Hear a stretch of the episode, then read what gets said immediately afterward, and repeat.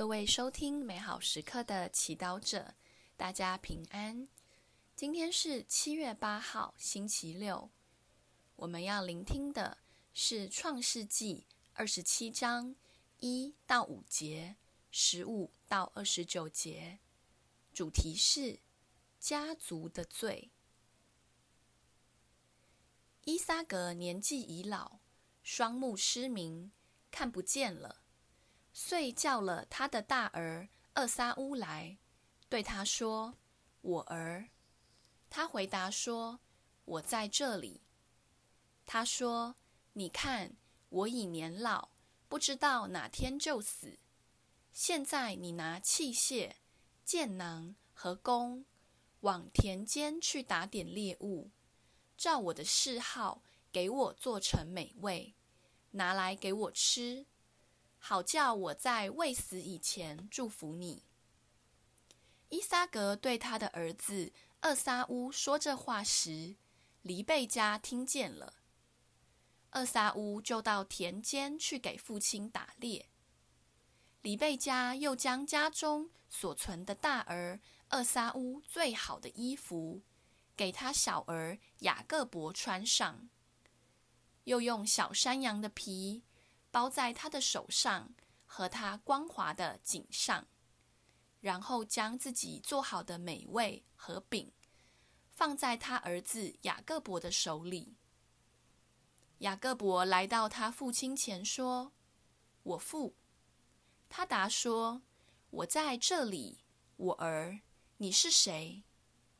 雅各伯对父亲说：“我是你长子厄撒乌，我已照你吩咐的做了，请坐起来，吃我做的野味，好祝福我。”伊撒格对雅各伯说：“我儿，你前来。”让我摸摸，看你是不是我儿二撒乌。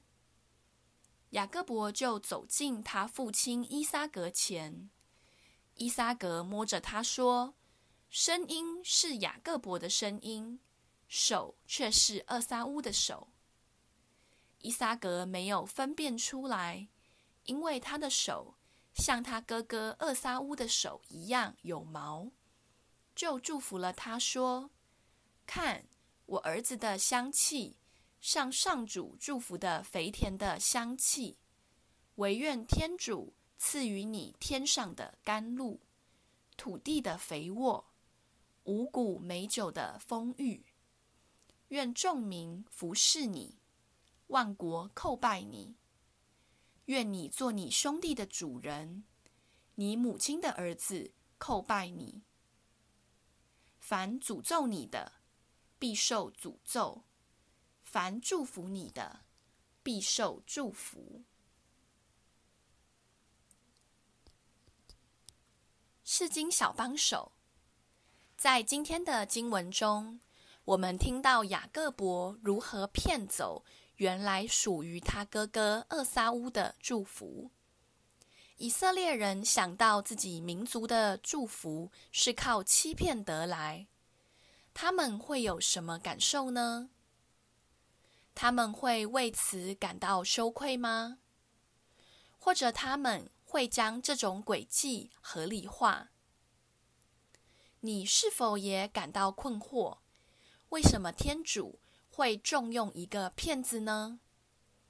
也许这就验证了天主的仁慈和伟大。他的想法不是我们的想法。他不害怕面对人类的软弱，却会不断引导人类改邪归正。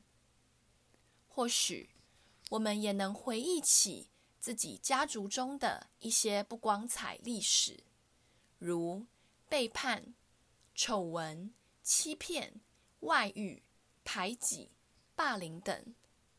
这些罪恶伤害了我们的家族，让家庭分裂。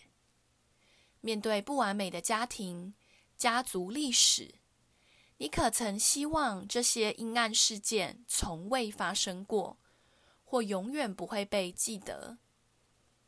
也许你认为，如果你的家庭更完美，你就会更幸福。然而，世上没有完美的家庭，就连天主特别拣选的家族，也是充满软弱和罪恶。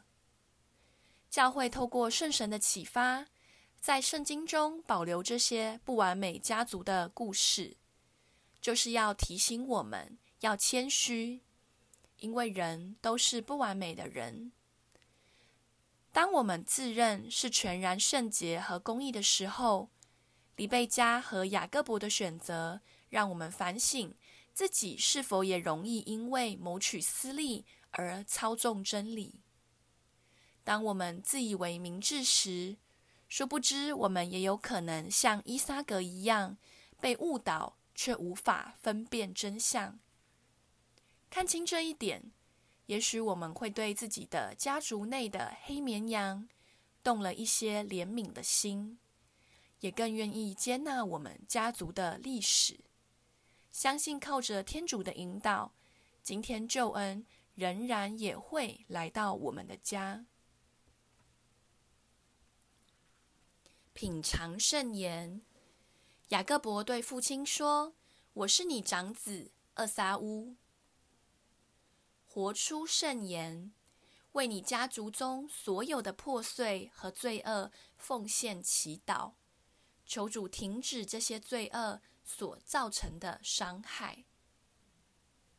全心祈祷，天主，我把我的家族内所有的人奉献给你，请用你的怜悯守护他们。